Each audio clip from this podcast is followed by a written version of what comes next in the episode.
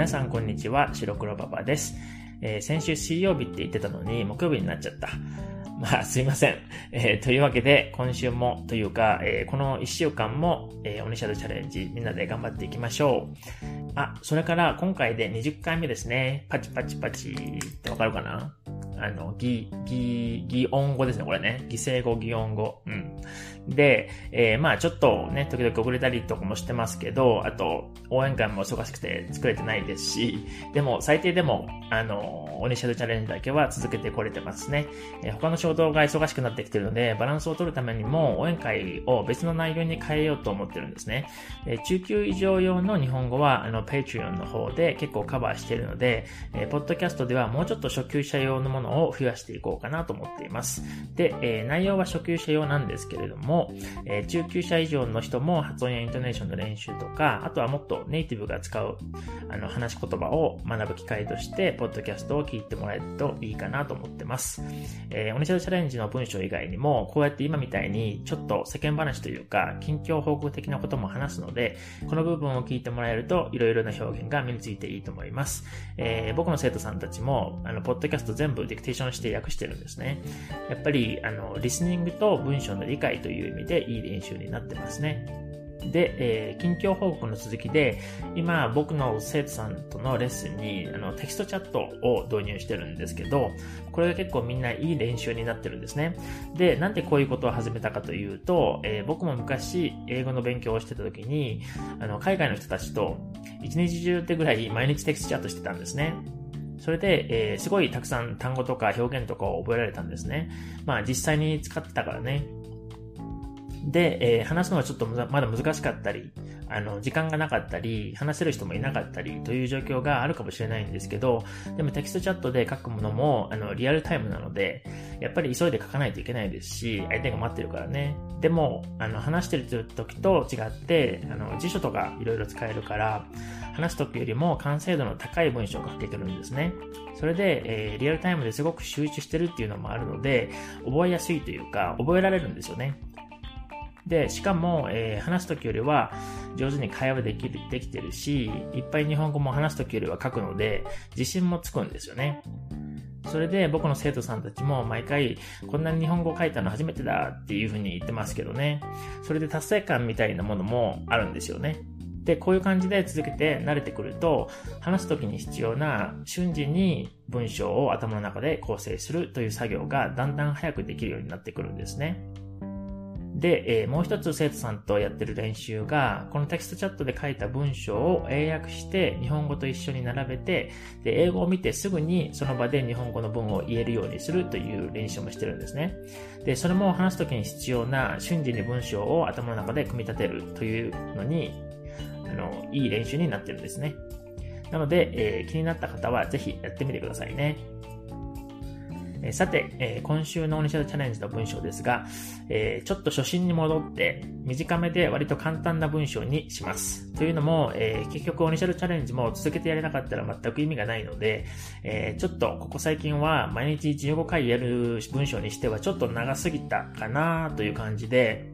えー、きっと皆さん15回もやるのは大変、大変すぎたんじゃないかなと思ってたんですね。それで、あの、大変だから、まあ結局、やる気もなくなっちゃって、それでやめちゃうってなっちゃうと、あの、意味がないので、で、今回からは、えー、ちゃんとみんなが15回できるように、まあ10回とかそれ以下でもいいんですけどね。ちょっと短くて、あの、簡単かなってぐらいの文章にしようと思っています。えー、で、単語や文法のレベルとかはあんまり気にせずに、日常会話でであのよく出てくる言葉を使おうと思ってるんですけど、で、同時に結構使い分けがわからないという人も多いもので、今回は何々しやすい、何々しにくい、難しい、簡単なという文法というか、まあ言葉というかの使い分けに慣れてもらうための文章を作りました。えこれも多分毎週続く内容にはしないかもなんですけど、4週間にわたって同じ文法や言葉で、えシリーズ化しようと思っています。まあ全く同じじゃなくても関連性のあるもので構成していこうと思っています。えそれでは今週の文章です。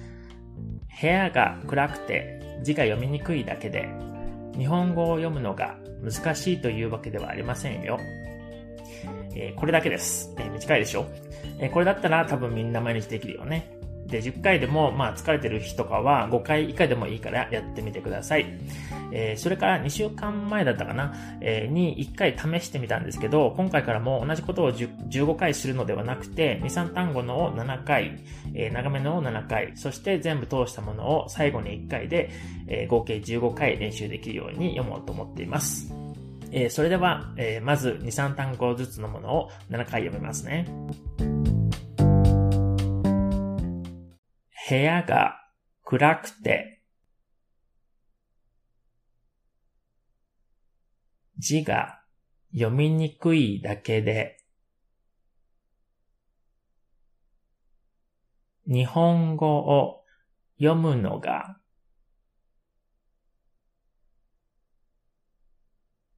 難しいというわけではありませんよ。部屋が暗くて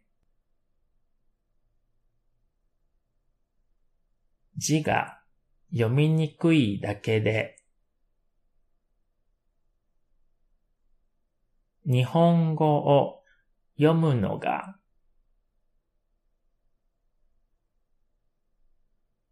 難しいというわけではありませんよ。部屋が暗くて字が読みにくいだけで日本語を読むのが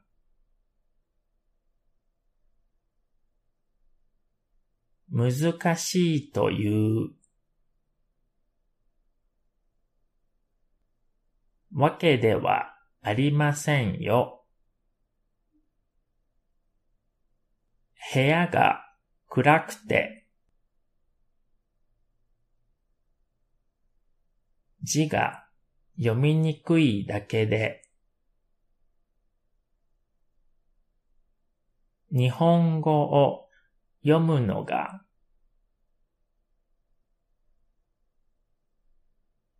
難しいというわけではありませんよ。部屋が暗くて字が読みにくいだけで、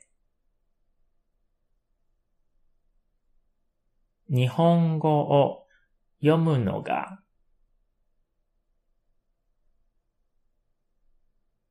難しいという。わけではありませんよ。部屋が暗くて、字が読みにくいだけで、日本語を読むのが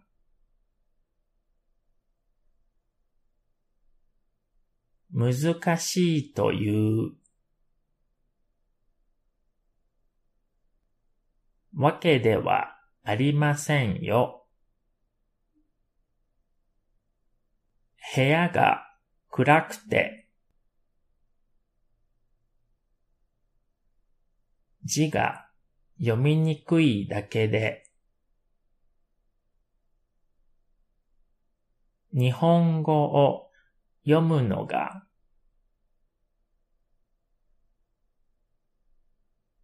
難しいというわけではありませんよ。次にもう少し長いものを7回読みます。部屋が暗くて字が読みにくいだけで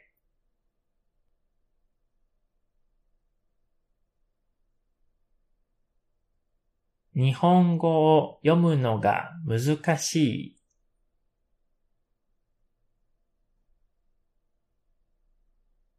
というわけではありませんよ。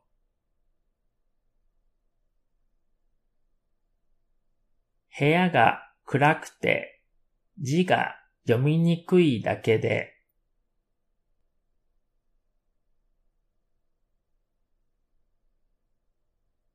日本語を読むのが難しい。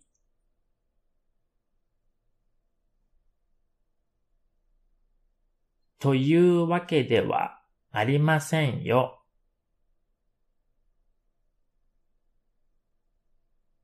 部屋が暗くて字が読みにくいだけで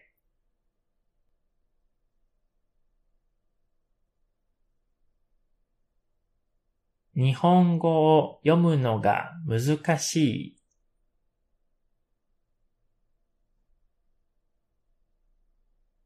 というわけではありませんよ。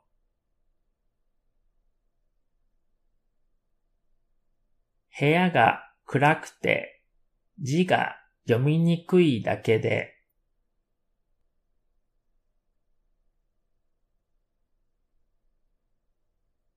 日本語を読むのが難しい。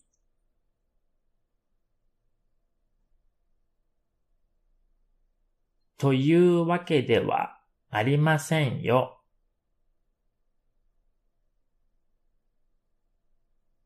部屋が暗くて字が読みにくいだけで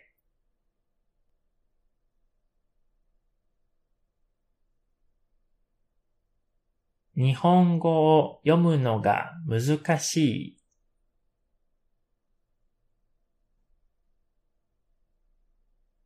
というわけではありませんよ。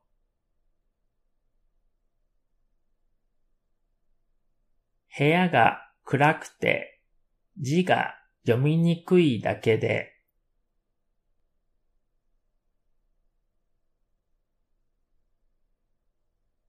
日本語を読むのが難しい。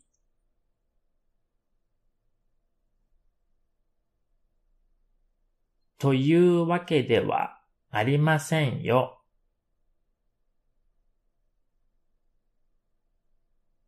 部屋が暗くて字が読みにくいだけで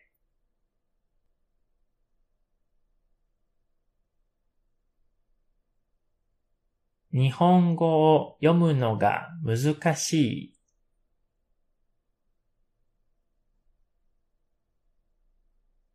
というわけではありませんよ。最後に一度だけ通したものを読みます。部屋が暗くて字が読みにくいだけで、日本語を読むのが難しいというわけではありませんよ。